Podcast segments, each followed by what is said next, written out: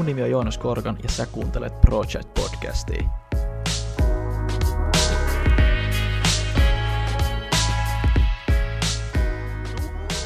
Tämä on Panu Musakki podcast, vierailijana Joonas Korgan. Tervetuloa Joonas minun podcastiin. Kiitokset Panu. Uh, ihan mahtavaa olla täällä Messingissä, Messingissä tällä kertaa ja nyt on ihan sun ikioma podcasti, niin, niin no sun podcasti, niin sä saat esittää nyt kysymyksiä. Mä esitän niitä kyllä sitten takaisin.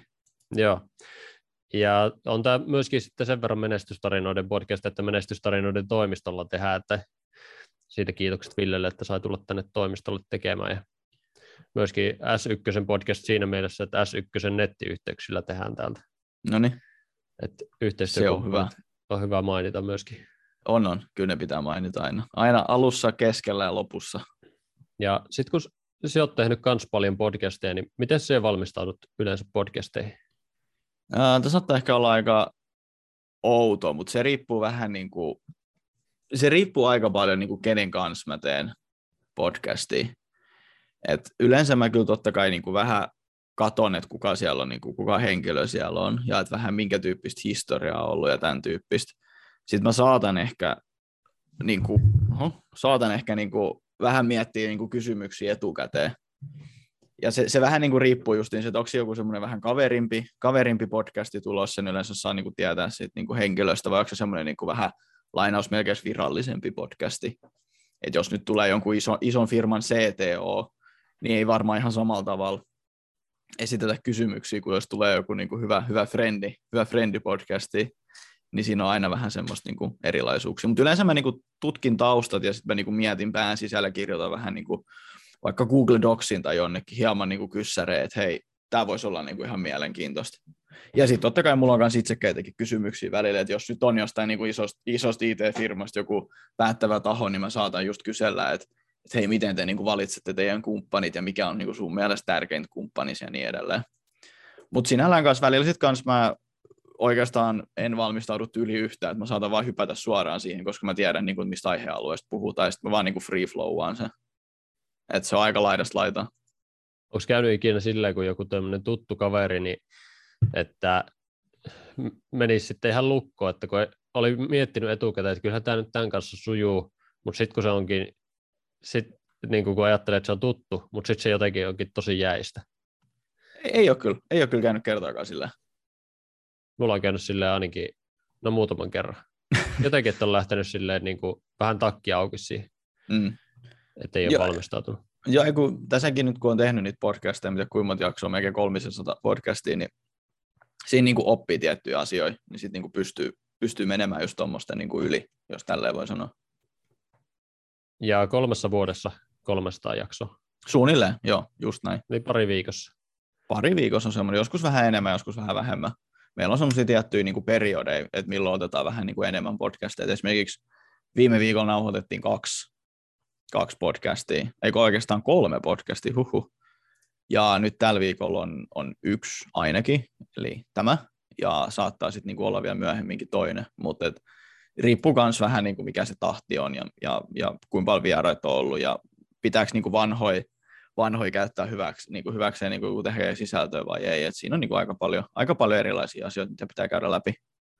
Mutta tosiaan ei, ei ole käynyt silleen, että et, et olisi tullut niin kuin joku semmoinen jäätyminen vai miten sen nyt sanoisi. Et on tullut semmoinen niin kuin, tiedätkö, tietty, mikä se nyt sanoisi, semmoinen tietty kaava, tiedäksä, että osaa sitten niinku, että tietää, että okei, jos nyt meni tuohon aiheeseen, niin pystyy menemään nopeasti toiseen aiheeseen, tai sitten vähän niin kuin avata sitä uutta aihetta vielä. Mm. Tuo on aika iso osa teidän markkinointia tuo podcastin teko kuitenkin. Oh, juu, juu. Ja sitten tänään voitaisiin jutella näistä NFT-asioista ja kryptoasioista ja identiosta. No se olisiko, olisiko siinä hyviä aiheita? Siinä on hyviä aiheita.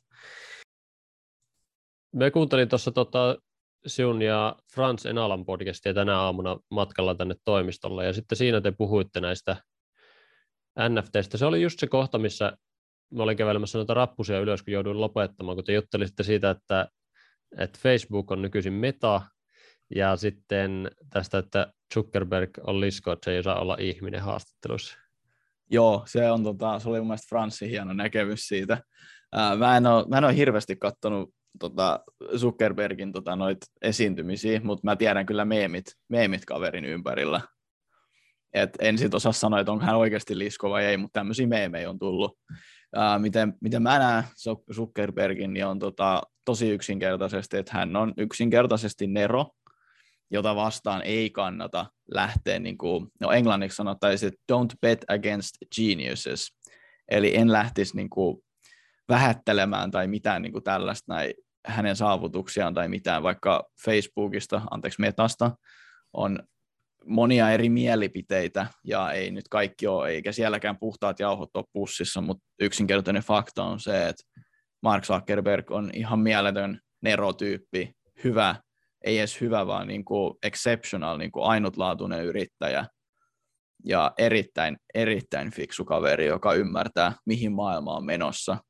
Et siitä ei ole kahtakaan kysymystä, ja sen takia mä en niin kuin lähtisi ehkä niin kuin edes haukkumaan tai edes niin kuin puhumaan pahaa hänestä, koska hän on kuitenkin sille erittäin, niin siis mä sanoisin, että se on ehkä maailman yksi fiksuimmista tyypeistä, jos miettii. Mutta niin kuin mä sanoin, että jos, jos nyt miettii metaa ja, metaa ja koko sen kokonaisuutta, eli mitä kaikkea Facebookin ympärillä on tapahtunut, niin ei siellä puhtaat jauhot ole pussissa, mutta sitten taas, että otetaan se hetkeksi pois, niin mietitään millainen henkilö siellä on taustalla, niin äärettömän fiksu henkilö siellä on taustalla. Sitten ei mä en ehtinyt kuuntelemaan siihen saakka, kun te puhutte siitä metaversista, niin mikä tämä metaversio?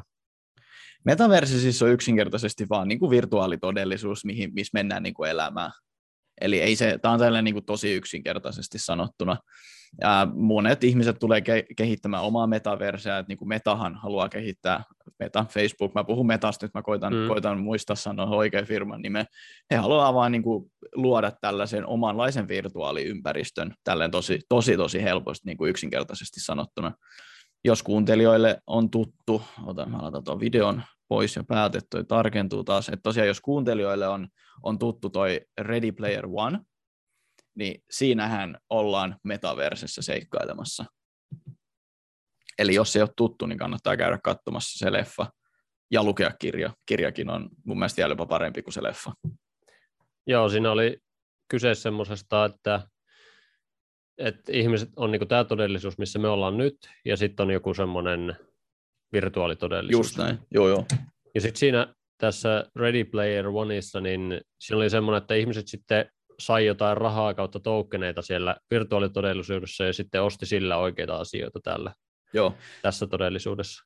Kyllä, ja se on selitetty paljon paremmin siinä kirjassa kuin mitä leffassa. Et siinä kirjassa on totta kai, se on vähän sama juttu, että jos sä katsot Lord of the Rings ja sä luet Lord of the Ringsin kirjat, niin ne on, niinku, ne on samanlaisia, mutta niissä on paljon erilaisuuksia kanssa. Mutta joo, toi mitä sä sanoit just äsken, niin se pätee. Et siinä oli mun mielestä esimerkki, että kun hän sit, hänestä tuli sitten vähän kovempi, kovempi ukko siellä metaversessä, vähän niin kuin sanotaan, että Vovissa, jos sulla oli kova geari, niin sä olit niin kuin sen sun serverin kuningas, niin hän oli vähän niin kuin sen metaversen kuningas, mutta se oli jo niin pitkällä kehittynyt se koko metaversi ja koko se maailma siellä, niin hän pystyisi niillä valuutoilla, mitä siellä metaversessä käytettiin, ja voidaan puhua ihan kryptovaluutoista, niin hän pystyi niitä muuttamaan sitten niinku ihan oikeaksi, oikeaksi niinku rahaksi, ja hän muistaakseni siinä kirjassa sitten rakensi ihan itselleen semmoisen oman kuntosalin kotiinsa, koska hänellä oli varaa siihen. Ja hän sai ostettua niillä metaversen valuutoilla semmoisen puvun itselleen, joka niinku emuloi paljon paremmin niinku kuntosalitreeniä ja, ja tunteita ja kaikkea tällaista näin.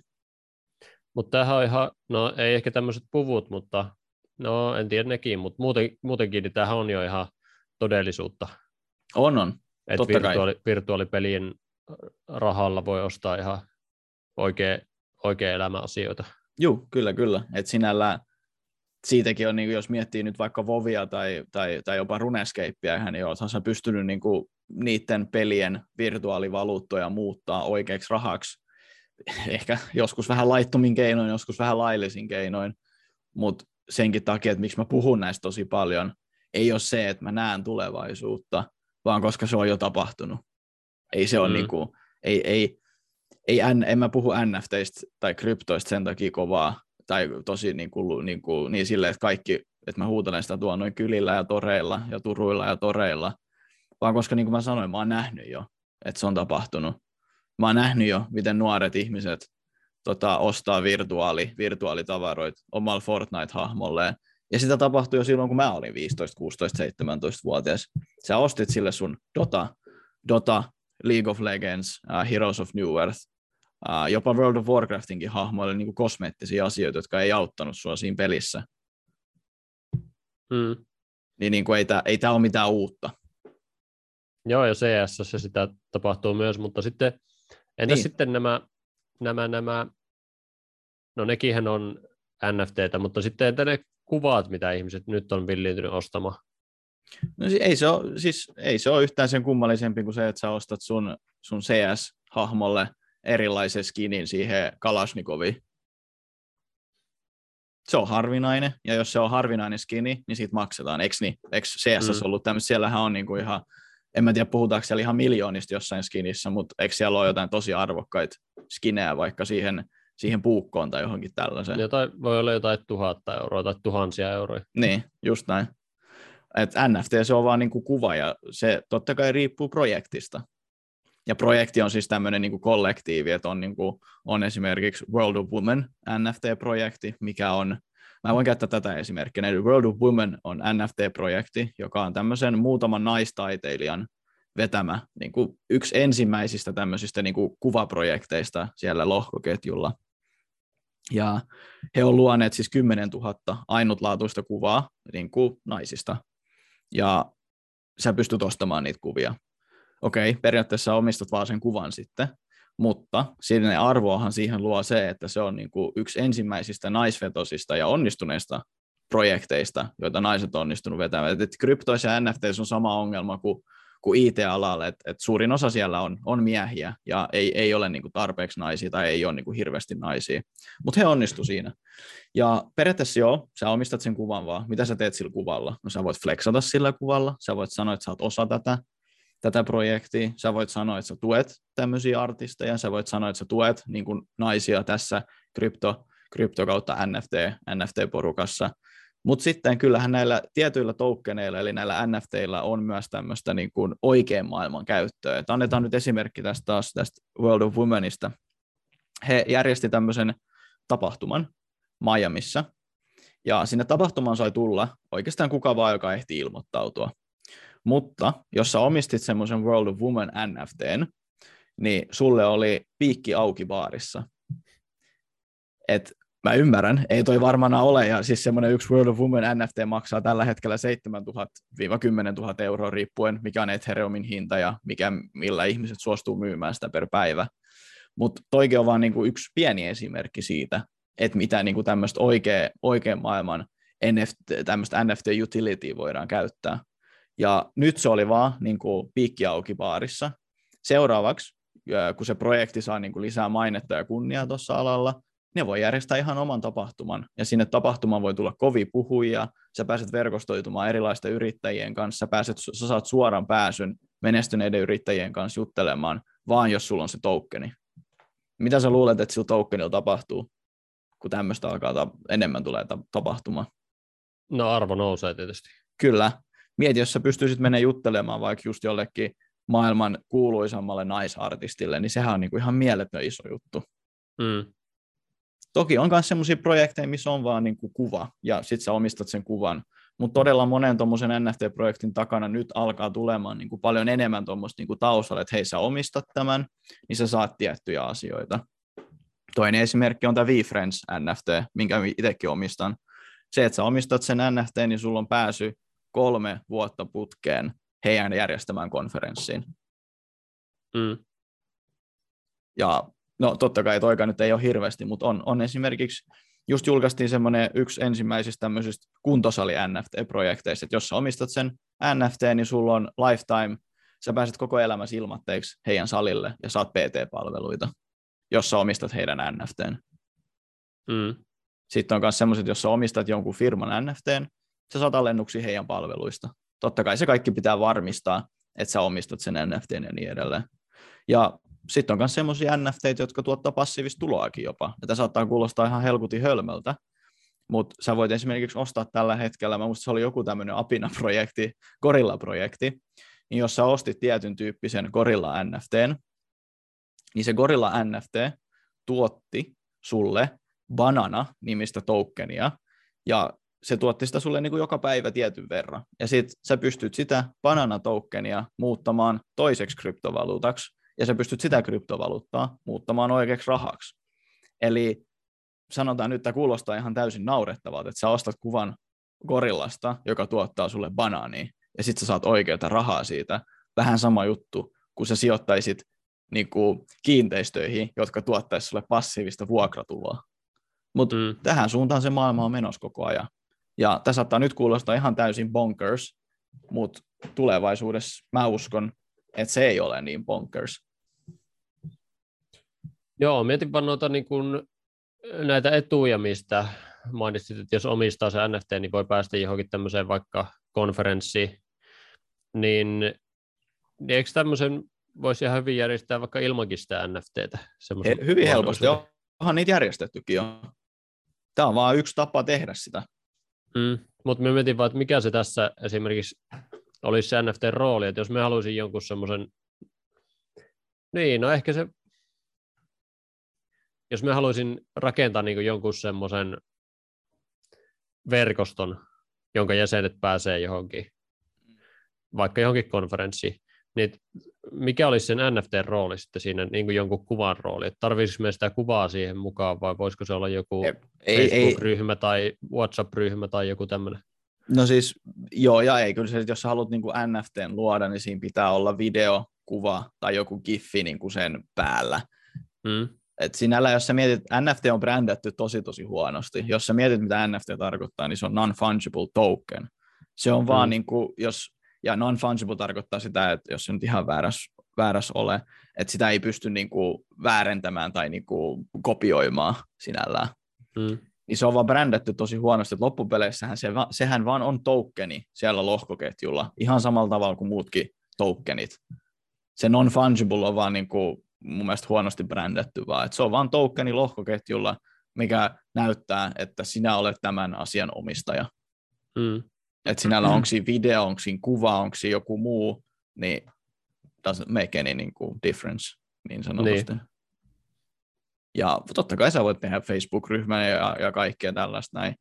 Mutta niin kuin mä sanoin, tämä on vain yksi, yksi niin tämmöinen uusi ulottuvuus näihin asioihin, miten ihmiset pystyy rakentamaan niitä omia, omia tämmöisiä communityja. Ja siitähän se koko, koko niin tämä Web 3.0 onkin niin kuin kyse, kysekin just tämmöisistä näin, että, että otetaan pois valta näiltä isoilta toimijoilta, kuten Meta, Google, Apple, ja luodaan niin kuin sun oma community sen taustalle, ja sä pystyt nyt luomaan semmoisen communityn ilman, että sä käytät noita edellä mainittuja palveluita.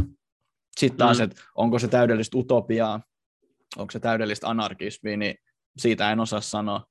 Uh, tuleeko se olemaan tulevaisuutta? Mä uskon, että se tulee olemaan tulevaisuutta. Siitä on jo merkkejä tällä hetkellä, niin kuin mä tuossa sanoin muutaman esimerkinkin, niin sitä on jo tapahtunutkin. Uh, Mutta voi olla totta kai, että se tapahdukaan. Mutta niin kuin sinä, sinä sun kysymykseen vastaten, niin se on vaan niin kuin yksi, yksi erilainen keino tehdä asioita. Otetaan niin. vaikka toinen esimerkki. Sä oot muusikko. Sä mietit, että okei, okay, mitäs mä nyt lähden tekemään? Hankiks mä jonkun agentin ja meneekö mä niin kuin levytys, levytyspaikkaan? Tiedätkö levytysfirmojen kautta sitten tekemään sitä musiikkia?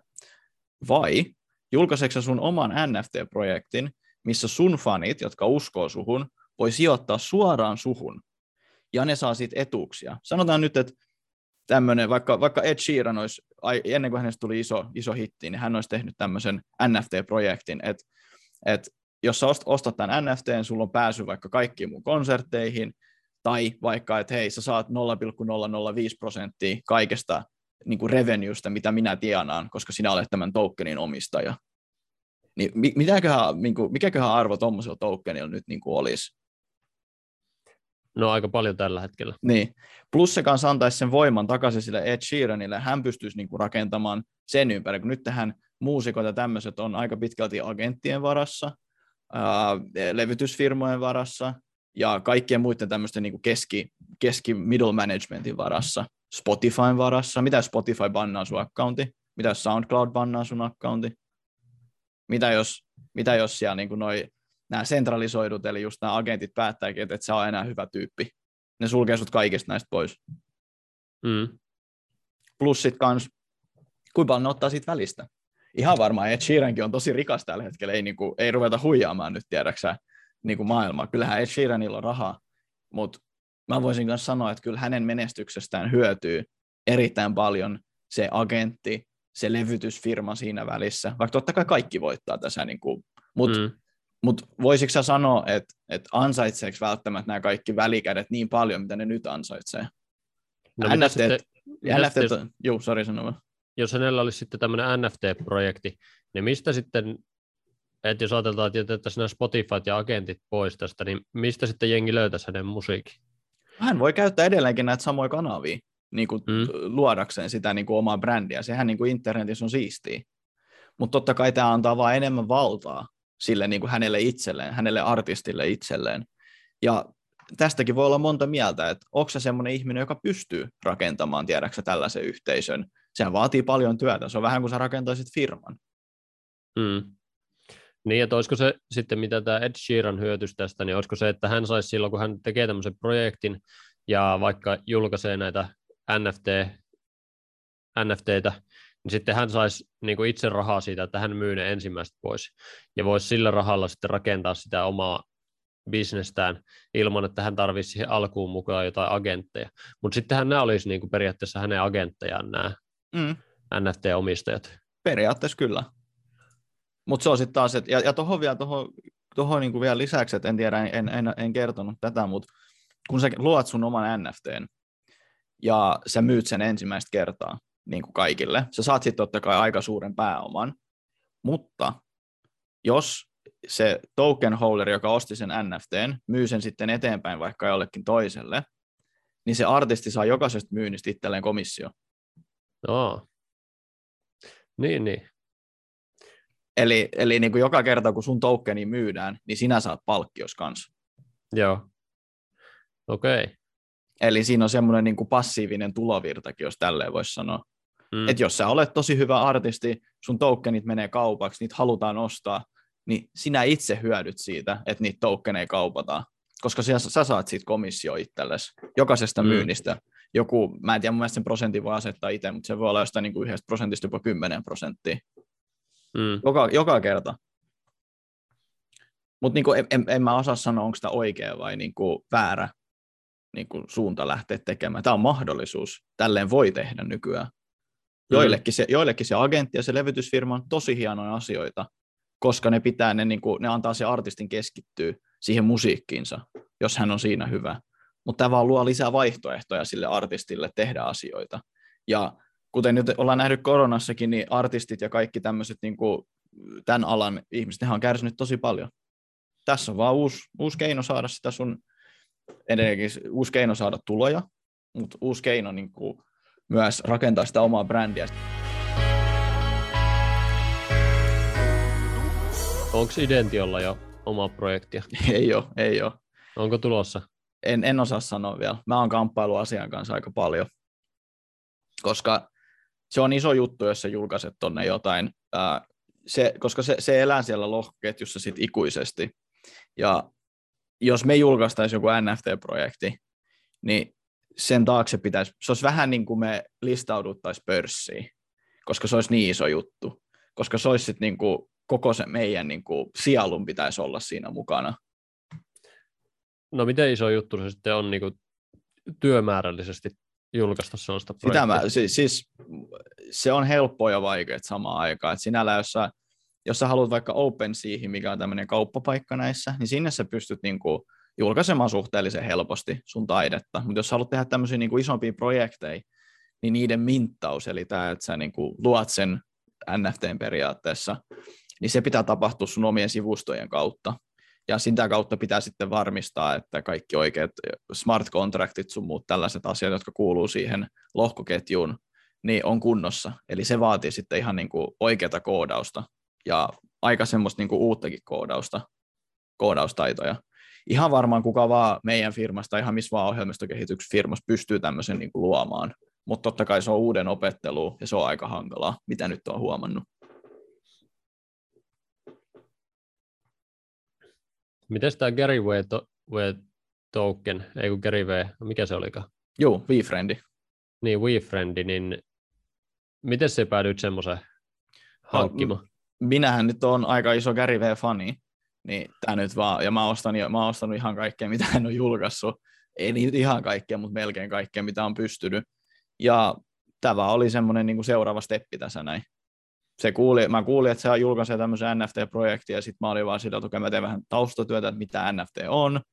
Ja mä uskon siihen tyyppiin, mä uskon, että hän pystyy niin kuin rakentamaan tämmöisen ison seuraavan IPn, eli Intellectual Propertyn, näiden V-friendien ympärille. Niin sit mä vaan ostin. Ainoa vaan harmi juttu, että mä en tajunnut silloin vielä niin paljon näistä asioista, mitä mä tajuan nytte. Niin mä ostin vain yhden, vaikka olisi ollut varaa moneenkin tokeniin mm. silloin. Niin jos mietitään puhtaasti rahan kautta, niin olisin tienannut huimia summia rahaa pelkästään niiden tokeneiden ostamisella. Onko se arvo nyt, miten se on kehittynyt? Kyllä se on kehittynyt aaika hyvin. Se on, ollut, se on toki tippunut siitä ihan all time highsta, eli niin kuin kaikkein korkeimmasta on tippunut jonkun verran. Itse asiassa aika huomattavastikin. Et parhaimmillaan se oli noin 16-18 Ethereumia, mitä siitä tarjottiin, joka on, uh, pardon my French, ihan helposti. Paljon se Ethereumia? No tällä hetkellä se on, yksi Ethereum on 3900 noin suunnilleen euroa, niin sä voit sitten... Niin 3900? Kyllä, niin kertaa se 16 ja, ja 18, niin saat sen niin kuin hinnan. Wow. Mutta tämä oli niin kuin parhaimmillaan, nyt se on totta kai pudonnut puoleen, puoleen siitä. Joo. No mutta kuitenkin. Niin, hullu ja sun, mutta sitten taas kato, kun mä en, en mä ymmärtänyt silloin näistä asioista. Mä olin tehnyt totta kai taustatyötä, mutta mä en ollut huomannut, mä en tajunnut niin kuin, kuin oikeasti tiedätkö, iso juttu tämä on ja millaisia mahdollisuuksia tässä on. Paljon se sitten maksoi, kun se ostit sen? Uh, jos otetaan huomioon kaikki kulut sun muut, niin noin 2000, 2000 dollaria, eli mitä nyt euroina se on joku 1800. Joo. Ja onhan se ihan hullu summa, jos sä mietit, että sä ostat yhden lapsen tasoisen piirre, piirroshahmo kuva mm. internetistä. Niin, kyllä. Mutta mä, mut mä en ostanut sitä piirroshahmokuvaa. Mä ostin, niin kuin, mä uskoin siihen niin kuin Kärin visioon, tosi paljon, ja sen takia mä ostin sen ja maksoin tosta niin paljon. Mm. Niin, kyllähän se on, no melkein aika monestikin ostamisessa, että siinä ostetaan jotain muuta kuin sitä itse tuotetta. Että... Mm, näin just.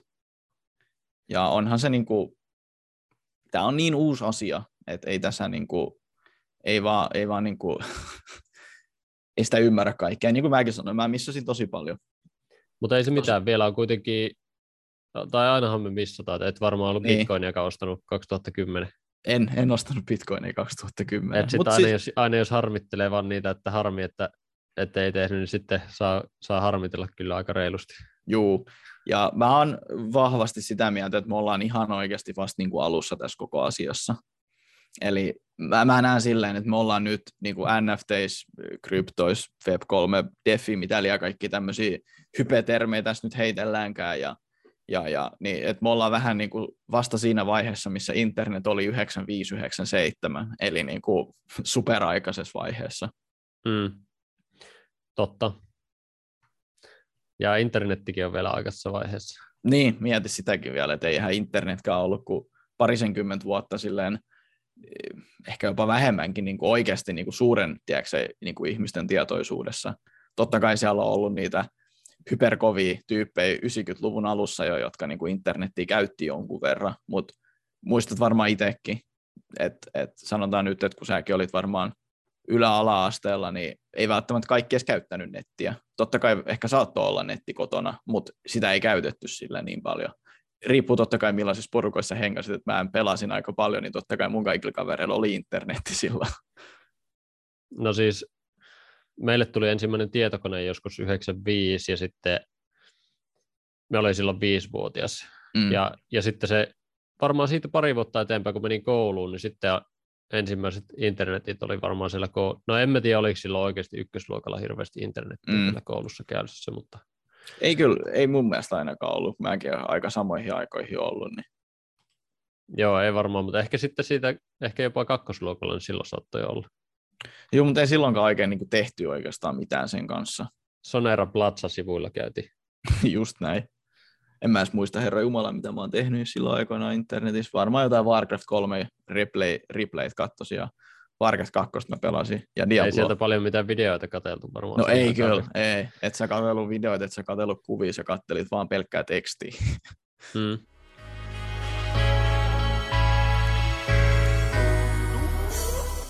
Mitä sitten Identio, niin mitä te pystytte tarjoamaan teidän asiakkaille semmoista, että minkä takia he valitsevat teidät kumppaniksi?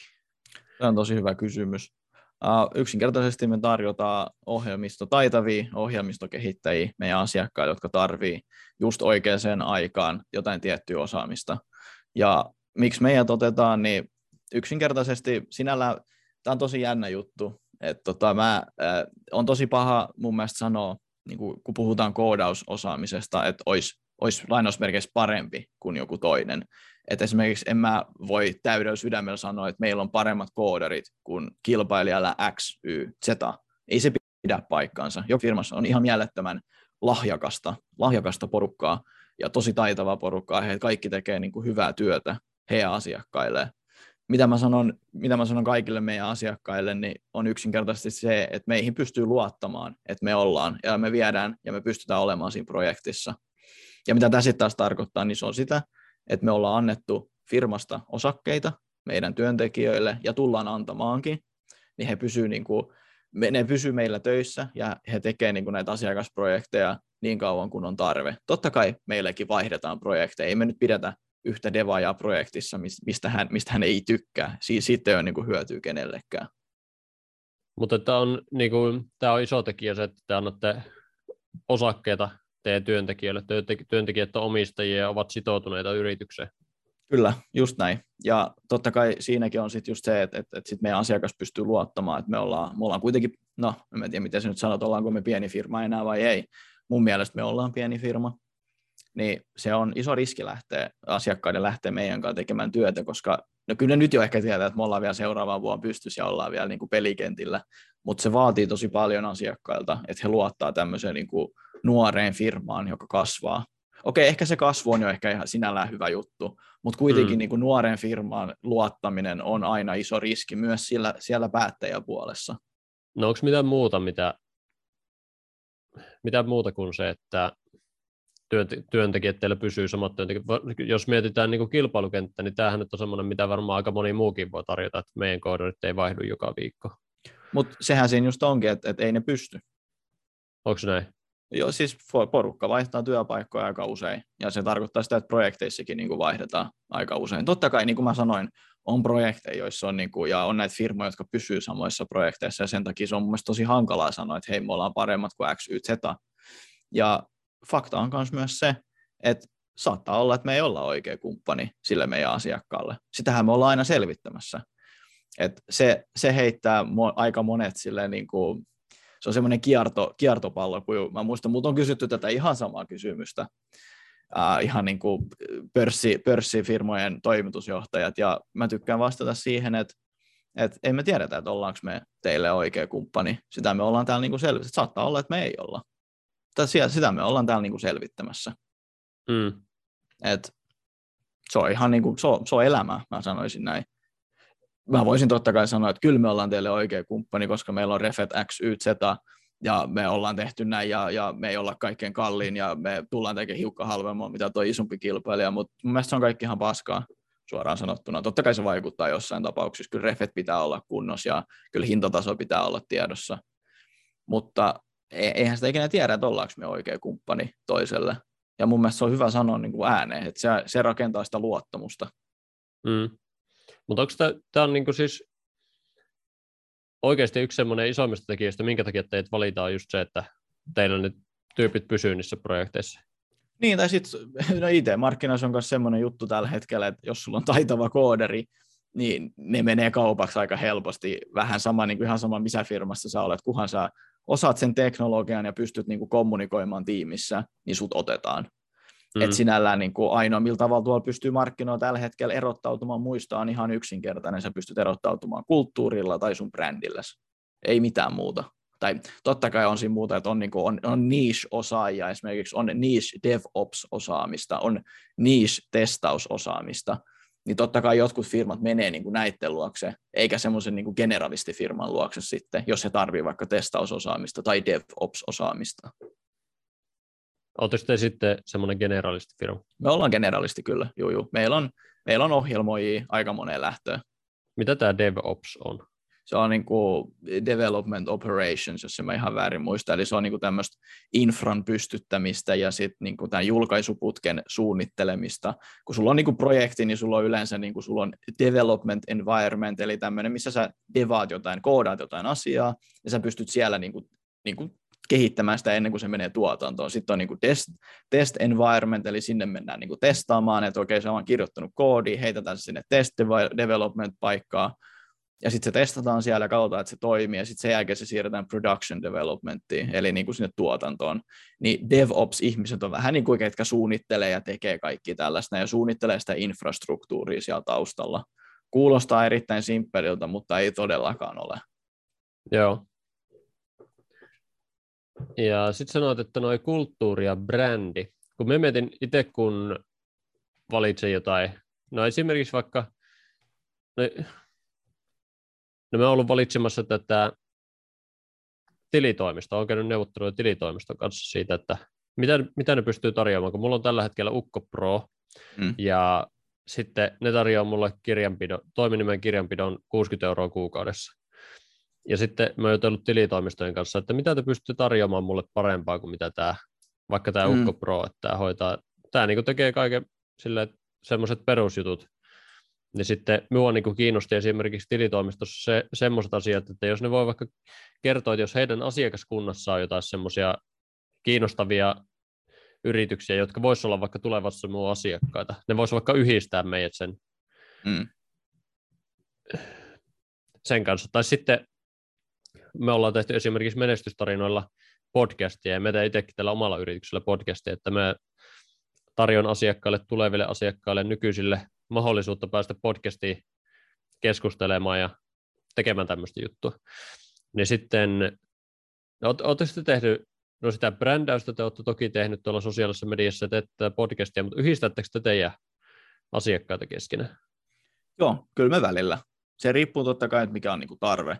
Jos mennään nyt takaisin siihen, että meidän asiakassegmentti on, niinku, on isot yritykset, niin kuin semmoisia, jotka vaihtaa oikeasti 150 miljoonaa versus niin kuin viiva miljardi, mm. niin yleensä niin kuin, totta kai jos mä näen, ja ollaanhan me silleenkin tehty, että hei, meillä ei ole ollut vapaata koodaria, ja mä kysyn näiltä asiakkailta sitten, kenen kun me tehdään alihankintaa kanssa tosi paljon, niin mä kysyn, että hei, onko teillä tämmöistä vapaata kehittää, että meillä olisi tämmöinen asiakkuus, joka tarvisi sitä, tuommoista me mm. tehdään, mutta just niin kuin tollasta, että että podcastaaminen, markkinointi, heillä on yleensä jo isot omat tiimit, tiedäksä sitä varten.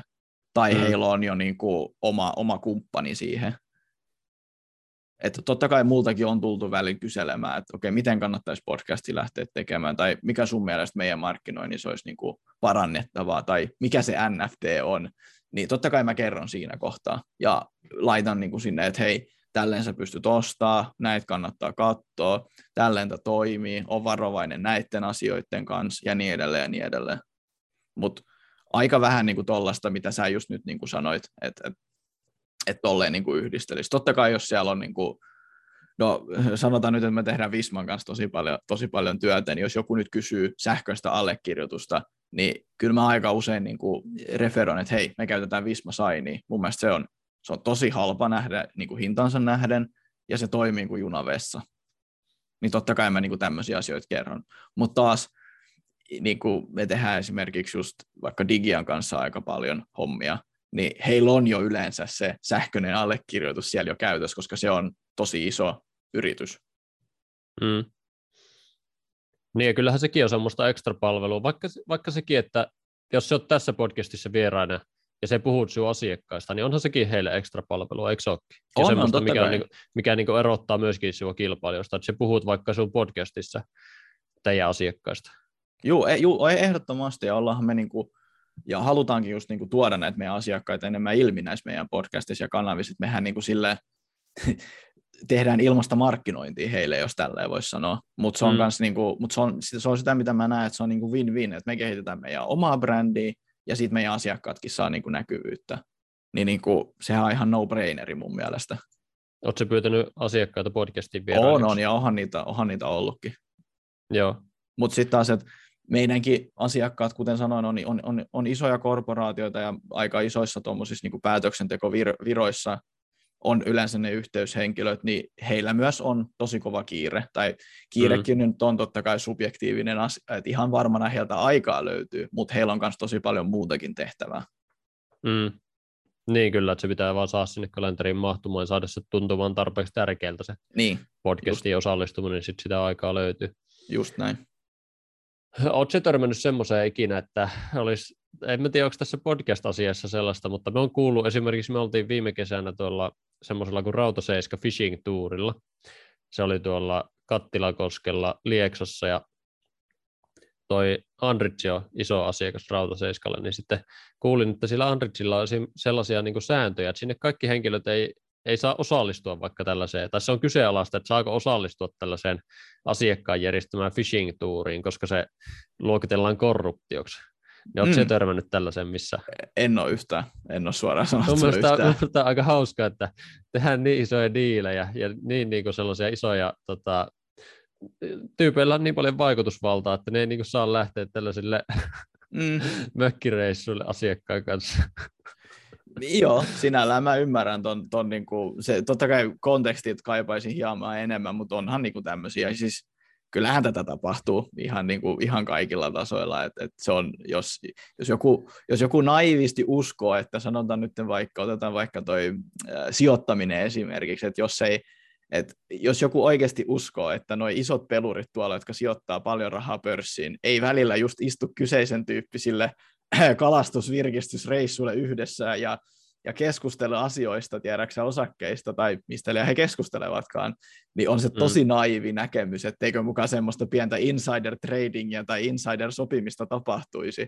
Niin, no ihan varmasti. Niin, et sinällään, mutta mut joo, ei, ei, ole, ei ole kyllä tullut tuommoista vastaan, mutta, mutta on, on kuullut vastaavanlaisia, mutta meille niin kuin henkilökohtaisesti ei ole tullut tuommoista vastaan. Ja onhan siinä varmasti, jo, jo, en mennä tiedä, miten nämä menee nämä säännöt, että minkälaista inside, miten, miten lasketaan, että on niin kuin sitä inside-tietoa pörssissä, että et miten... En mäkään, mutta kyllähän nyt kaikki tietää, että sitä tapahtuu. Ei se, ei se niinku... Niin, mutta sitä, siinäkin on varmaan semmoinen, että on niinku tietty raja, että joku menee sen raja yli, että tämä on niinku laitonta ja näin, että saat tehdä, tästä joudut vankilaan. Sitten, sitten voi olla, että voi niinku tehdä sitä myöskin sellaista, että voi saada hyötyä, mutta silti tehdä sitä laillisesti.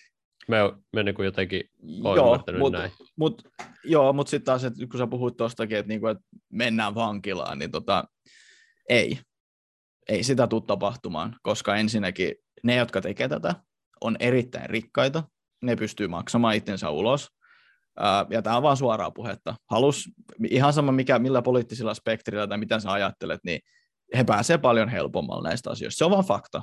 Sä, sä tiedät itsekin, että maailma ei ole reilu paikka. Musta tuntuu, että kaikki tietää, että maailma ei ole reilu paikka. Niin. Joo, mä siis varmasti. Mä voin antaa toisen esimerkin. Uh, mä muistan nyt se oli aika äskettäin. Uh, Euroopan viisi, viisi suurinta pankkia, mun pitää tämä lähde vielä jostain kaivaa. Euroopan viisi suurinta pankkia, mun mielestä siinä oli jotain sveitsiläisiä pankkeja. Niin he oli käynyt tämmöistä insider tradea, tradea tuolla niin kuin forex, forex-kaupoilla, eli eikö forex on valuuttakauppaa. Mm. Niin he oli sitten niinku geimannut niitä järjestelmiä siellä ja tienannut varmaan miljardeja sille. Ja heille läpsästi joku 400 miljoonan euron sakko ei mm. kukaan vankilaan joutunut. Joutuisiko kukaan vankilaan, kun 2008 niin kun Jenkeistä lähti housing market crisis. Yksi pankki meni nurin, mutta joutuisiko kukaan vankilaan? Nope. Joutuisiko kukaan vankilaan, kun Euroopassa oli sama aikaan finanssikriisi? Ei. Mm. Islannista taisi vissiin joku joutua, jos nyt ihan väärin muista, mutta mä veikkaan, että sekin oli enemmän semmoinen niin PR-teko. Mutta tätä mä just niin kuin tarkoitan, että, niin kuin, että tämmöiset viisi isoa pankkia käy tämmöistä niin kuin insider forex tradea, ja niille läpsästään 400 miljoonaa euro sakot, mikä kuulostaa ihan järkyttävän suurelta summalta. Mutta se, etteikö ne pankit olisi tienannut miljardeja sillä, tai triljooniakin jopa siirtänyt paikasta toiseen, niin on täysin naurettavaa, etteikö sille olisi tapahtunut. Oletko katsonut Billionssi? En ole katsonut Billionssi. Mä oon kuullut siitä paljon hyvää. Mutta mulla siinä... ei, eikö, eikö se ole HBO, jos mä Joo, siinä on just tämmöinen rahaston omistaja, Joo, joka no- tekee sellaisia sisäpiirikauppoja. Juh, ja sitten se, se kertoo niinku tästä, ja sitten liittovaltion syyttäjästä, joka yrittää saada sitä nalkkiin. Että kyllä niinku tämmöisiä sisäpiirikauppoja, jotka tekee ja tienaa niillä paljon, niin niitä on, mä uskon tähän, että niitä myöskin yritetään ainakin saada kiinni. Ehdottomasti, kyllä, kyllä. Mutta sitten taas, että katso sitä faktaa, että kuinka moni oikeasti joutuu vankilaan tai joutuu liriin. Onhan niitä saatu kiinni ihmisiä, totta kai. Mutta jos sä nyt mietit tota niinku pankkiesimerkkiäkin, niin niinku, mm. Se on niin hullui määrin, mitä siellä liikkuu. Ja ihan varma, mä en Billionsia ole kattonut, mä tiedän sille otsikkotasolla, mitä siinä niinku tapahtuu. Niin mä veikkaan, että kyllä se elämä on aika, aika pitkälti tuommoistakin siellä sitten. Niin, mutta kyllä sitä me just tarkoitin, että siinä on niinku ne kaksi, tai että siinä on joku raja, niinku, että se voit niinku tehdä sitä. Tai sitten tai sit varmaan, jos on riittävästi rahaa, niin sit voi tehdä ihan mitä vaan, että Mm. sitten ei niinku Mut, joo, enää mut, joudu vankilaan mistään. Mutta.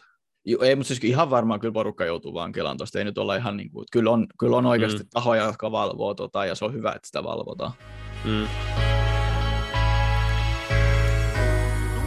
Mm. Niin, siitä piti puhuakin, että se olit kans puhunut siitä markkinointitoimiston perustamisesta. Että Joo. semmoinen kiinnostaa sinua. Missä, mikä vaihe, missä vaiheessa se on tällä hetkellä? Ei, ei vielä missään, se on ihan mun pään sisällä tällä hetkellä.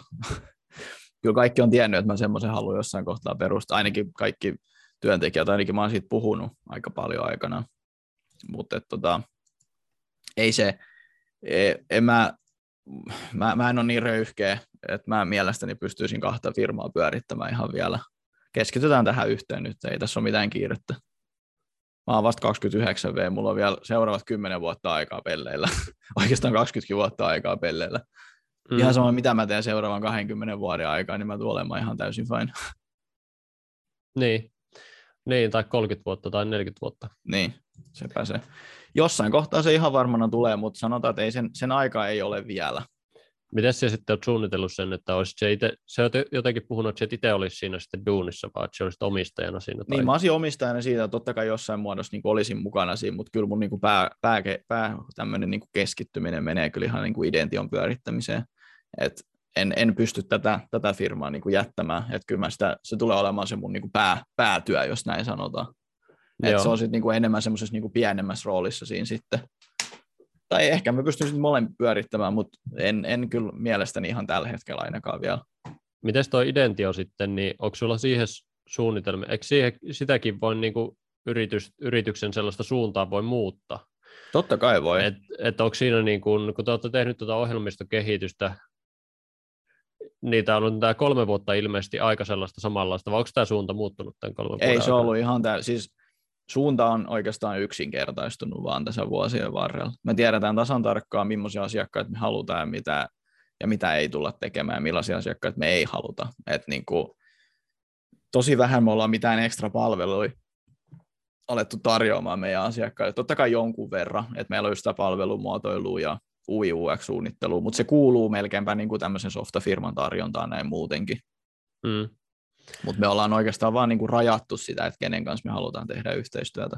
Miten pitkälle sulla suunnitelmat sitten Idention suhteen? Loputtomi, ikuisesti. Joo, että ei se, ei, ei se niin sen pitkä- kummempaa. Niin. niin pitkään kuin elät, niin aiot olla Identio. No joo, se on ainakin ollut Mies. se, niinku, juu, in, in perpetuity on, on niinku englanniksi, eli niinku ikuisuuksiin asti. En, en mä niinku, se siis, totta kai tilanteet voi muuttua. Viiden vuoden päästä saattaa olla sellainen tilanne, että, että mä tykkään olla vaikka, vaikka vanhempi tosi paljon, tiedäksä, että mulla on vaikka paljon lapsi, mä haluan paljon lapsia, mä haluan ison perheen. Prioriteetit voi muuttua. Mä voin myydä sen firman. Siis totta kai tällaista voi tapahtua ihan mitä vaan. Mm. Saattaa olla, että kolmen vuoden päästä mä herään aamuna, mä oon kiukkunen, ja sitten mä oon vaan silleen, että en mä jaksa tätä paskaa enää. Mm. Näin voi tapahtua, ja sitten mä rupean soittelemaan tuolla firmoille, että haluatteko te ostaa tämän. Kaikki on mahdollista, mutta tämän nykyisen niin kuin mindsetin ja kaiken tämmöisen niin kuin mukaan, niin ei tuommoista ei tule tapahtumaan, ja sitä samaa mä oon luvannut meidän työntekijöillekin, että mä oon tässä mukaan loppuun asti, me ei tulla myymään, me ei tulla, niin kuin, meitä ei tulla ostamaan, me tullaan kasvamaan organisesti, ja se on se tarkoituskin. Mutta Mm. En, en, en mä nyt voi olla niin semmoinen ylimielinen, että jos nyt joku tarjoaa mulle ihan hullun summan rahaa, niin kyllä mä nyt sen sitten myyn. Tot, niin kuin, en mä nyt idiootti ole. Jos joku tarjoaa miljardi euroa identiosta, niin, niin kuin, kyllä mä nyt sen otan tiedäksi. Niin kuin, everybody has a price, vai miten se nyt menikään. Mm. Mutta kyllä se hinnan pitää olla niin kuin oikeasti ihan järkyttävän niin kuin kova, ottaen huomioon, niin kuin missä kunnossa me ollaan tällä hetkellä. Mutta nämäkin on vaan tämmöisiä, niin että et ihmisiä me vaan ollaan. Mutta silleen niin kuin 99,9 prosenttisesti se on niin kuin loppuun asti, päätyyn asti omalla, omalla tyylillä. Sitten olet puhunut siitä, että te olette varmistanut sen, että te teette voittoa joka kuukausi sillä, että te laitatte aina kun te saatte rahaa, niin osan voitoiksi suoraan, eikö niin? Kyllä, kyllä. 5 prosenttia menee aina, aina erilliselle tilille. Se on, tota, tosta, se on sen nimisestä kirjasta kuin Profit First, jos en mä ihan väärin muista. Ja sitten taas, että uh, kuka sen kirjoitti, niin se oli, itse, mikä se, ootas mä voisin, mm, Profit First, uh, Mike Mike Hallowitz on kirjoittanut sen, ja Profit First-niminen kirja. Mä suosittelen sitä jokaiselle, jokaiselle yrittäjälle tai jokaiselle, joka on vähänkään rahan kanssa tekemisissä. Luin samasta konseptista Robert T. Kiosakin Rich Dad, Poor Dad-kirjasta. Oletko lukenut itse sitä? Joo, se on, se on näitä ihan ensimmäisiä tämmöisiä mun herätekirjoja joskus vuodelta 2014, mitä tuli luettua, että siitä se, niin kuin, siitä se lähti. Se on klassikko se kirja. Joo, niin on. Ja toi on mun mielestä hieno tapa tehdä voittoa, että laittaa heti, kun tulee rahaa, niin laittaa sitä syrjään, niin silloin varmistaa, että tekee voittoa aina. Joo, ja plus siellä on sitten myös semmoinen niin tili, että jos nyt jotain paskaa sattuu, paska sattuu osumaan tuulettimeen, tälleen rumasti sanottuna, niin siellä on aina semmoista niin pientä, pientä varaa taustalla. Mm. Ja jotkut on sitä mieltä, että tuossa nyt on ihan turhaa, että rahaa vaan pitää siellä. He on oikeassa, totta kai raha menettää arvoaan joka päivä, joka kuukausi, joka vuosi, mutta se on vaan semmoinen asia, mistä, mistä me ei olla nyt niin kuin, se, se, se mahdollistaa mulle ja muillekin perustajille paremmat yöunet, ja ne on paljon tärkeämpiä kuin se, että saaks mä 3-13 prosenttia korkoa sille rahalle. Niin, te olette pitänyt se ihan käteisenä. Joo, ihan niin kuin käteisenä kyllä. Se on vaan niin kuin meidän tyyli totta kai. En, en, en, tiedä muiden firmojen, firmojen taloustilannetta. Kaikki, kaikki sanoo, että, tota, että meillä on hyvät, hyvät luvut. Musta tuntuu, että me ollaan aina persaukisi. Mutta kun se, mulla ei ole konteksti, en mä tiedä, mitä muiden firmojen tilillä on. Musta tuntuu, että me ollaan aina persaukisi, vaikka ei me olla, vaikka meillä on kaikki financial-asiat kunnossa ja meillä on niin kuin kaikki tiedäks dokumentoitu ja meillä on kaikki niin kuin järjestelmät rakennettu sen ympärille, mutta mutta siinä on myös sitä, että kun rakentaa firmaa ensimmäistä kertaa, niin ehkä mekin, mä oon monta kertaa sanonut tänään, että me, ollaan ehkä, me pelataan ehkä vähän liikaa puolustusta, mutta hei, en mä tiedä. On kuullut myös firmoja, jotka pelaa tosi aggressiivisesti niin kuin, mm, niin kuin sijoittaa sitä rahaa ja sitten menee konkurssiin tai muuten vaan hankala tilanne rahan kanssa, että ei pysty antamaan palkankorotuksia tai joutuu jopa ottaa palkan alennuksia vastaan tai joutuu niin kuin, ottamaan lainaa, että pärjää, niin me ei, me ei haluta olla niin tuommoisessa tilanteessa missään nimessä. Mm. Se, on vaan, niin kuin, se on mulle vaan semmoinen niin henkkohtainen asia, että mä en pysty tekemään asioita tolleen. Sama asia pätee, niin kuin, jos nyt mennään sijoittamiseen esimerkiksi, niin säkin varmaan tiedät sijoittamisesta Panu jonkun verran, niin niin tiedät, että, että siinä, sulla pitää olla tietynlainen risk framework rakennettu, että kuinka paljon sä niin kuin, oot valmis tiedäksä häviämään ja kuinka paljon niin kuin, sä tarvit sun turvallisuuden tunteeseen. Nämä on niin kuin tämmöisiä aika mun mielestä lainausmerkeissä perusjuttuja sijoittamisessa, niin jokaisen pitää tietää, mikä se oma niin kuin, risk framework on. Mm. Oletko sitten käytätkö tätä samaa mallia omassa henkilökohtaisessa taloudessa, että aina kun ei, tulee rahaa, niin laitat jonnekin tietyn prosentin? Ei, joo, joo, joo, laitan, laitan. Se on, se on itse asiassa mun henkilökohtaisessa elämässä se on vielä rajumpi, että mulla menee 40 prosenttia aina heti pois. Se varmistaa sen, että mä pysyn köyhänä jatkuvasti, enkä, enkä, tota, enkä, enkä tee mitään hölmöjä ostoksia. Minne sä laitat sitten henkilökohtaisessa elämässä? Laitat se kanssa säästötilille vai jotain osakkeita? Säästöti- tai säästötilille ja aika paljon, aika paljon, no siis nyt mä oon vaan niin kuin virtuaalivaluuttoihin ja, ja noihin NFTihin sijoittanut, koska mun mielestä se on semmoinen niin seuraava paradigm shift, niin mä oon aika all in niissä. Mutta tämä on toki vaan mun näkemys, että tämä ei sitten ole mitään niin kuin financial advice mm. kenellekään, että et, tämä on vaan mun tapa. Ja sitten totta kai on, on sukan varressa on, on, on, hyvin, on hyvin rahaa, että olen säästänyt rahaa aktiivisesti vuodesta 2015 asti, niin niin mulla on myös vähän, vähän varaa niin kuin pelleillä asioiden kanssa, ja mitä mä tarkoitan pelleilyllä, niin on just digitaalisten kuvien ostaminen. Se on pelleilyä. se on niin kuin, ei se, ei, en, en kenellekään suosittele sitä. Mutta niin kuin mä sanoin, mä oon, siitä, mä oon vuodesta niin, kuusi vuotta säästänyt rahaa, niin mulla on vähän varaa niin kuin, tiedätkö, tutkia näitä asioita ja jopa heittää vähän omaa, omaa pätäkkääkin siihen mukaan. Joo, tuo on kyllä hyvä.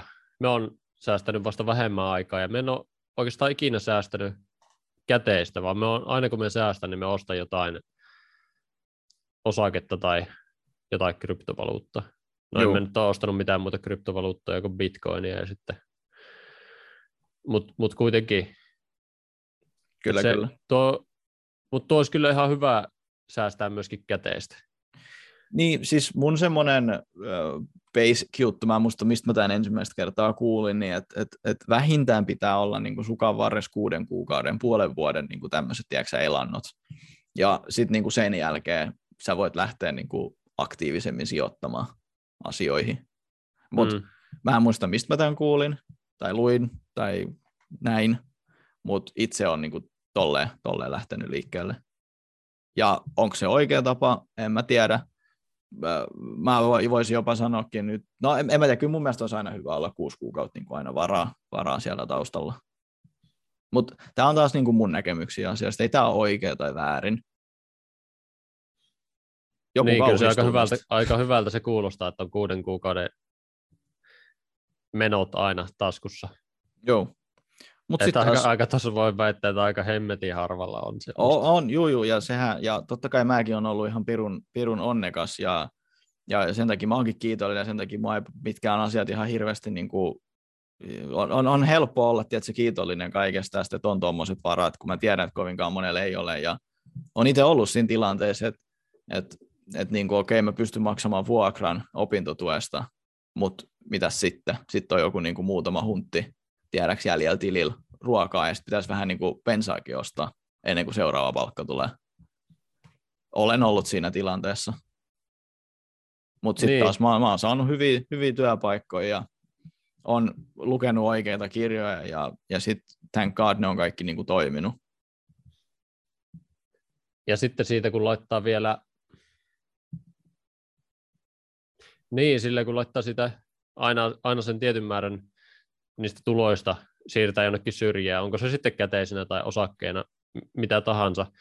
Ja sitten jos on laskuja vaikka sen verran, että, että on enemmän laskuja kuin mitä sitten tilille jää rahaa, niin se on myöskin hyvä keino sitten kehittää mielikuvitusta, että sitten jos ne on ne omat säästöt semmoista, että niihin ei ikinä kosketa, että niistä ei makseta niin kuin mitään omia juttuja, vaan ne on niin kuin säästöjä ja ne menee sinne tuottamaan lisää rahaa. Mm. Sitten se auttaa kehittämään mielikuvitusta, että täytyy keksiä sitten jotain muita tulonlähteitä, että saa niin. maksettua niin. ne laskut. Just näin, just näin. Ja sitten taas, että en tiedä mikä mun DNA on ollut oikein, niin mulla on mulla tulee niinku tämmöinen niinku tietynlainen, mikä on curiosity suomeksi, kiinnostus tai tämmöinen, niinku, että uteliaisuus. Haluaa, niin uteliaisuus tulee niinku aika luonnostaan. Niin siinä kohtaa, kun joku näki Tai Lopezin mainokset ja, ja huusi niitä skämmeiksi ja paskaksi, niin mä sijoitin sen tuhat euroa ja ostin hänen verkkokurssinsa. Ja kiitos tämän verkkokurssin mä oppisin sosiaalista mediaa. Ja kiitos sen mä oppisin myös myymään tätä sosiaalista mediaa yrityksille vuonna 2016 ja 2017, jolloin sosiaalinen media ei ollut ihan niin iso juttu, niin mä sain sitä kautta sitten niin kuin toisen tulolähteen itselleni. Sama asia on myös ollut siinä, että kun mä lähdettiin perustaa yritys, niin me tehtiin tämä oma markkinointitiimi, tosi aikaisessa vaiheessa panostettiin tosi paljon siihen, koska mä uskoin, että se toimii ja mä olin oppinut tämän niin kuin Gary Vaynerchuk ja kaikilta muilta. Ja, ja, ja sitten se niin kuin onnistui. Sama juttu virtuaalivaluuttoja ja NFTiden kanssa. Mä, olin, mä en sanonut heti ei, vaan mä olin silleen, mm, mitäs, mitäs, ehkä tässä voisi olla jotain, tiedäks. Että mä oon tosi niin kuin avoimin mielin lähden asioihin liikkeelle. Ja jotkut asiat onnistuu paremmin kuin toiset, ja sitten ne asiat, jotka onnistuu, niin ne onnistuu aika isostikin yleensä. Et, et, aika moni, kun oot varmaan nähnyt, kun minäkin olen laittanut LinkedInin aika paljon näistä NFTistä ja kryptoista, niin huomaat varmaan, että jotkut on silleen, hmm, mielenkiintoista, mutta en ymmärrä.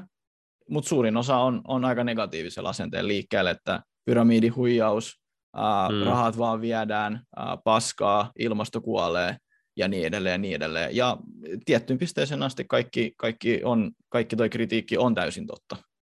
Mm. Mut, mutta niin kuin, mua vaan vähän niin kuin, mä suretan vähän vaan sitä, että niin moni suhtautuu asioihin heti sanomalla ei ja negatiivisesti, kun et sen sijaan, että sanoisit, että hei, tästä voisi ehkä olla jotain, voisin ehkä tutkia enemmän kuin ne muutamat uh, headlineit jossain Hesarin tai Iltalehden sivulla, ja sitten ne tekee kaikki päätökset koko, koko alasta sen niin kuin asian mukaan. Mm. Et, mitä, sä, mitä sä, Panu, sanoisit, onko toi, onko toi tuuri, että mulla on tämmöinen niin DNAssa, tiedätkö, tällainen niin kuin asia, että mä pystyn tekemään tolleen, että en mä ole tehnyt mitään sen asian eteen, että mä oon ollut aina niin kuin, niin kuin kiinnostunut asioista. Se tulee DNA mukana. Niin mä näkisin, että se on pelkästään tuuria, ja totta kai mä sitten eksekuteen sen niin kuin päälle tiedäksä, mutta se on aika iso tuuri, että mulla on tämmöinen niin luonteen piirre. Mm. En, en mä ole niin kuin tehnyt sen eteen mitään, mulla vaan on. Sitten taas niillä henkilöillä, jotka kommentoi negatiivisesti, niin heillä ei ole tällaista, ja sitten ne missaa tämmöisiä asioita. Niin en mä sano, että mä oon parempi tai fiksumpi. Se on vaan niin kuin, että mulla on vaan niin kuin käynyt hyvä tuuri DNAssa. Ja hyvä tuuri kanssa myös niissä sijoituksissakin. Mm. ei, ei poissuljeta sitäkään missään nimessä. Joo, totta.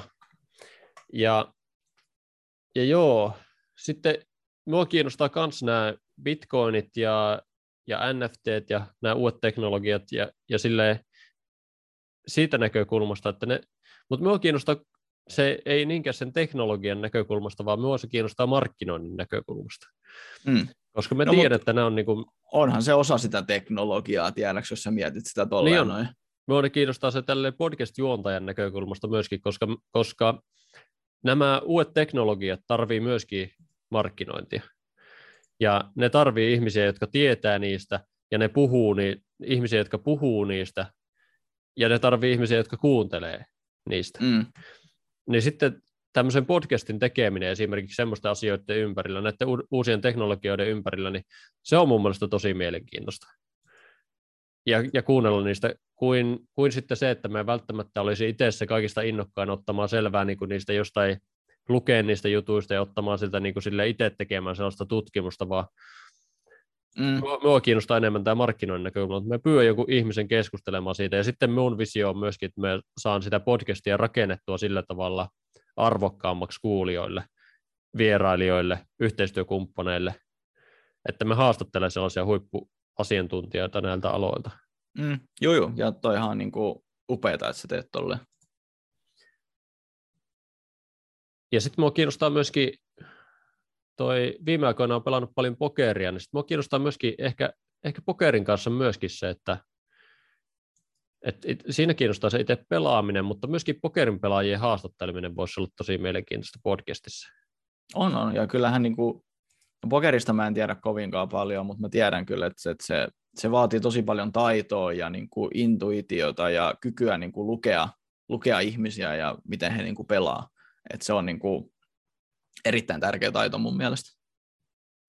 Niin, on kuullut, kuunnellut tässä viime aikoina semmoista pokeripodcastia kuin Kärkipari podcast. Siinä Antti Tiainen haastattelee suomalaisia pokeriammattilaisia, ja heiltä on kysytty sitten moniltakin heiltä, että miten suuri on se sellainen teknisen taidon osuus pokeriammattilaisen elämässä, ja miten suuri on sitten henkisen kapasiteetin osuus. Niin aika monet pokeriammattilaiset on sanonut, että se tekninen taito on semmoinen 10 prosenttia, ja sitten se henkinen kantti on 90 prosenttia siitä pokeriammattilaisen elämästä. Mm. Kuulostaa täysin niin kuin ihan ymmärrettävältä ja fiksulta. Ja se sama on varmasti aika monessa muussakin asiassa, yrittäjyydessä varmasti. Ja niin, mä olin just sanomassa tuota Monessa samaa, muussa asiassa pätee. Just näin, just näin. Eikä, niin, en, en, en osaa siis, mä oon ihan täysin samaa mieltä, ei mulla oikein, mulla ei oikein lisättävää tuohon. Ja se on sitten myöskin niin kuin näiden teknologien, teknologioiden kautta ja silleen mielenkiintoinen, tai se niin kuin pokeri mielenkiintoista ottaa tähän, koska koko ajan kun näitä bitcoini kasvaa ja kaikki kryptovaluutat kasvaa ja yhtäkkiä tulee sellaisia tosi rikkaita ihmisiä mm. maailmaa, niin sitten myöskin samalla se parantaa kaiken aikaa pokeripelejä, että pokeripelit on myöskin samalla sitten sinne ilmestyy myös sitä sellaista niin, kuin, niin sanottua tyhmää rahaa, kun jotkut ihmiset, jotka ei osaa, niin kuin, ne on yhtäkkiä saanut miljoona jostain kryptovaluutasta, sitten ne ajattelee, no mitä hittoa tässä tekisi, no pitäisikö pelata vaikka pokeria, sitten ne menee pelaamaan niin isoja pelejä, mihin niillä ei todellakaan oikeasti niin kuin, taidot riitä, ja, ja se niin kuin, taas tota, tuo pokerin pelaajille leipää pöytään. Just näin. Joo, joo. Ja, toi, ja se on niin kuin, toi... siinäkin mielessä mielenkiintoinen sellainen yhdistelmä. Just näin. Ja mun mielestä se on niin kuin täysin loogista kanssa. Kyllä. Et voi, voi, voi, olla monia tapoja sitten ansaita rahaa, ja pokerin pelaaminen on yksi. Me on nyt on pelannut sitä tosi monta vuotta, ja nyt tässä oikeastaan huomasin, että me pärjää edes pienimmissäkin pokeripeleissä, ja nyt me on ottanut viime aikoina projektikseen, että me opettelen voittamaan pienissä pokeripeleissä, ja on sitä viime päivinä tässä just harrastanut. Mm. Mitä sinulla on kuulunut viime aikoina harrastuksiin? Harrastuksiin? Kyllä se on ollut enemmänkin niin kuin kuntosali, kuntosali, Apex Legends ja Warhammer 40 000. Siinä se on aika pitkälti. Siinä on mun harrastukset tällä hetkellä. Onks, mikä tämä oli tämä Warhammer? Joo, se on siis noiden pikkufiguurien, äh, tiedätkö niiden kanssa pelaamista, vähän niin kuin Dungeons and Dragons tyylillä. Joo, siitä pitikin puhua, kun me näin LinkedInissä semmoisen kuvan jostain sellaisesta monsterista, niin mikä Joo. juttu tämä on? Siis ihan yksinkertaisesti siinä on erilaisia armeijoita, ja sitten sä keräät niiden armeijoiden ympärille tämmöisiä niin figuureita, ja sitten sä pystyt maalaamaan ne, ja sitten sä menet heittämään noppaa toisiin figureita vastaan. Tämä on niin kuin se silleen parissa lauseessa. Ei se oikeastaan niin kuin ton, ton kummempi ole. Paljon sääntöjä toki siinä pelissä on, ja, ja mulla on hyvä, hyvä peliporukka siinä, jotka otti niin kuin mut, mut vastaan vastaan tosi ystävällisesti ja auttoi, auttoi tosi paljon siinä, niin se on ollut tosi, tosi hieno kokemus. Eli siis se on ihan vaan niin kuin noppaa heitetään, että kuinka paljon damagea sä teet johonkin toiseen tyyppiin. Tälleen tosi karkeasti sanottuna. Joo. Oletko pelannut ikinä tuota Areena? Areenan en. kolmosta, nelosta tai vitosta? En, en ole kyllä, en ole, en ole. Se kuulostaa vähän samanlaiselta. Joo, siis aika, aika samanlaisia, mitä mä nyt itse muistan. Arena on aika tuttu mulle, mutta et, tota, en ole ihan, en ole ihan niin kuin hirveästi. Onko se, tota, onko se Supercellin peli vai onko mä ihan Ei, kun Arena, tai no en tiedä onko Supercellin peli, mutta Arena on semmoinen tosi vanha, että me pelasimme sitä joskus ehkä ala- tai yläasteella tai lukiossa, jotain tällaista. Okei, sitten mä joudun myöntämään, että mulla ei ole mitään haju, mikä se on. Silloin kun oli sellaiset ehkä googlasin ilmaisia pelejä, ja sieltä sitten löytyy aina tota, semmoinen, yksi suosituimmista peleistä oli siellä aina Areena Vitonen. Okei, okay, joo joo. Niin, että Suosittelen aika... käydä tsekkaamassa. Siellä on jotain sellaisia, siellä voit valita, että otat peikon tai haltijan tai gnollin tai kääpiön tai joo, druidin tai velhon tai tällaisen, ja rakennat niistä semmoisen oman gladiaattoriarmeijan, ja sitten siellä taistellaan muita gladiaattoriarmeijoita vastaan. Joo, no siis ja, me veikkaan, että on aika, aika samanlaiset konseptit kyllä Ja se on just semmoinen, että siinä on semmoinen ruudukko, ja siinä ruudukossa aina voi liikkua yhden eteenpäin, ja sitten kun tulee tarpeeksi lähelle sitä vihua, niin voi yrittää lyödä nuijalla sitä, ja sitten se, niin kuin, se laskee sen todennäköisyyden ja damagen sille, että miten hyvin se osuu, ja sille, että se on niin kuin, hieman, kuulostaa vähän tältä Warhammerilta, mutta sitten sille elektronisen, ei digitaalisen muotoon tehty. Joo, tosiaan on tämä siis tämä Warhammerkin on ihan niinku oikea, ei kun niin, niin, ne on siis oikeita figuureja, mutta siis joo, juu, kyllä, juuri näin. Just näin. Hauska peli se on. ei, siinä, ei mulla oikeastaan mitään muuta siihen, siihen ole. Joo, näytti mielenkiintoiselta. Ja se on se enemmänkin se porukka, tiedätkö siinä, siinä niin kuin taustalla, mikä siinä, niin kuin, miten sitä sitten jaksaa pelata. Ja se on vaan itselle ollut semmoinen ihan hyvä keino rentoutua ja ja ottaa muutama, muutama veikko siinä samalla. Eli enhän muuten, ju, muuten juo olutta, mutta siellä mä juo aina maksimissaan kaksi tämmöisen peliillan aikana, ja peliilta voi kestää noin seitsemän tuntia. Oho, teillä on Turussa joku peliporukka. Ää, joo, joo, täällä, täällä päin on, kyllä kyllä. Siinä on, onko meitä nyt, riippuu päivästä, joskus tulee enemmän, joskus tulee neljä, neljä kaveria, joskus, joskus kuusi kaveria, ja siinä sitten pelataan vastakkain, heitetään ja. Noppaa. Käytätte jonkun himassa pelaamassa vai? Joo, yleensä himassa yhden, yhden toisen tutun himassa käydään. Siellä on sitten kaikki areenat rakennettu ja kaikki muutkin tällaiset näin, niin se on ihan mukavaa. Kuulostaa hauskalta. On se, on se, mutta kyllä se semmoista aika, aika, aika nerd on, mutta, mutta hei se on, saa, saa tehdä ihan mitä haluaa. Niin, kyllä. Onko teillä sitten jokaisella siihen omat sellaiset hahmot vai? Oh, juu, juu. Jokaisella on oma armeijansa. Joo. Onko niillä sitten eroja niillä? Että et, miten ne muodostuu ne armeijat sitten siihen? Että... Joo, siis su, siinä on niinku eri, eri factioneita, eri rotuja, mitä sä pystyt niinku rakentamaan niitä, ja sitten sä rakennat niinku sen ympärille, että on, niinku, on eri rotuisia armeijoita, on niinku alieneja, on perusihmisiä, on superihmisiä ja mitä kaikkea muuta tällaista. Ja kaikilla on omat säännöt ja omat, omat jutunsa, että kyllä se, niinku, kyllä se tosi iso ja laaja peli on kyllä. Onko sitä digitaalisessa muodossa? Ihan varmaan. Kyllä sitä pystyy mun mielestä pelaamaan digitaalisestikin. Mutta et ole pelannut? En ole, en ole. Mä oon ihan, niin kuin silleen, ihan, ihan oikealla, oikealla hahmoilla pelannut. Joo. Myös tuntuu, että nyt ruvetaan olemaan aika kliimaksissa tässä keskustelussa. Joo, kyllä, kyllä. Oliko sinulla vielä joku hyvä lopetus tähän, tähän kohtaan? Onko jotain, mitä ei ole sun mielestä käyty vielä läpi? Ei oikeastaan. Mun mielestä nyt on just hyvä hetki lopettaa. Joo, munkin mielestä. Mun mielestä tästä tuli aika paljon. Ja mun mielestä me saatiin ne hyvin, hyvin puhuttu auki ne asiat. Kyllä, samaa mieltä. Ja sulla oli hyvät kysymykset. Kiitos. Sulla oli hyvät vastaukset. Ei mitään. Kiitokset, että sain olla jälleen kerran mukana. Joo, katsotaan taas milloin tehdään ensi kerran. Ehdottomasti. Kiitos Joonas. Ei mitään, kiitokset. Iso kiitos, että kuuntelit jakson loppuun asti. Hei, muistakaa käydä tilaamasta meidän podcastin, saatte aina ensimmäisenä tietää ja kuulla, milloin uusi jakso on julkaistu ja pistetty niin sanotusti tulille. Ei muuta, kiitos, moro!